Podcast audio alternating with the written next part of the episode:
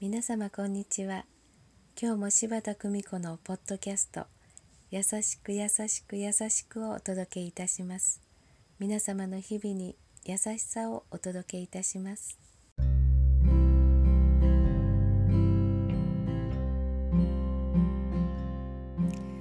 見取り師柴田久美子でございます。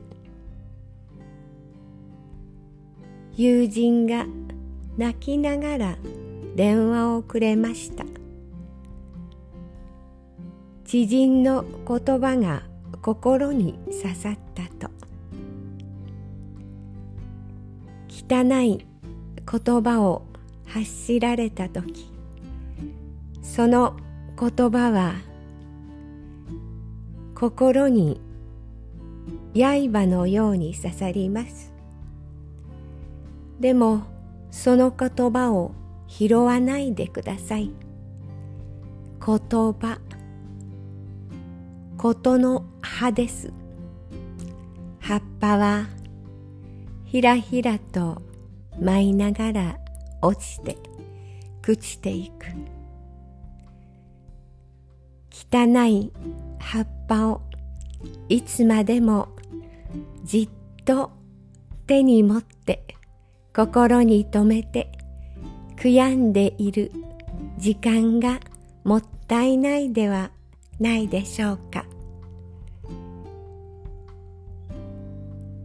人と比べずに自分らしく生きることに勇気を出してください。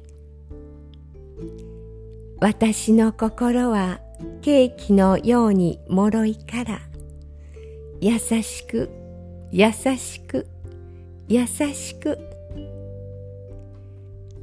そっと扱ってほしい。これは誰も一緒です。どうぞ皆様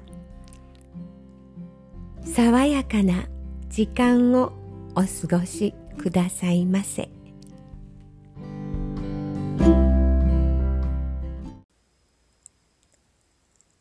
お聞きいただきありがとうございました柴田久美子のポッドキャストぜひ次回もお楽しみに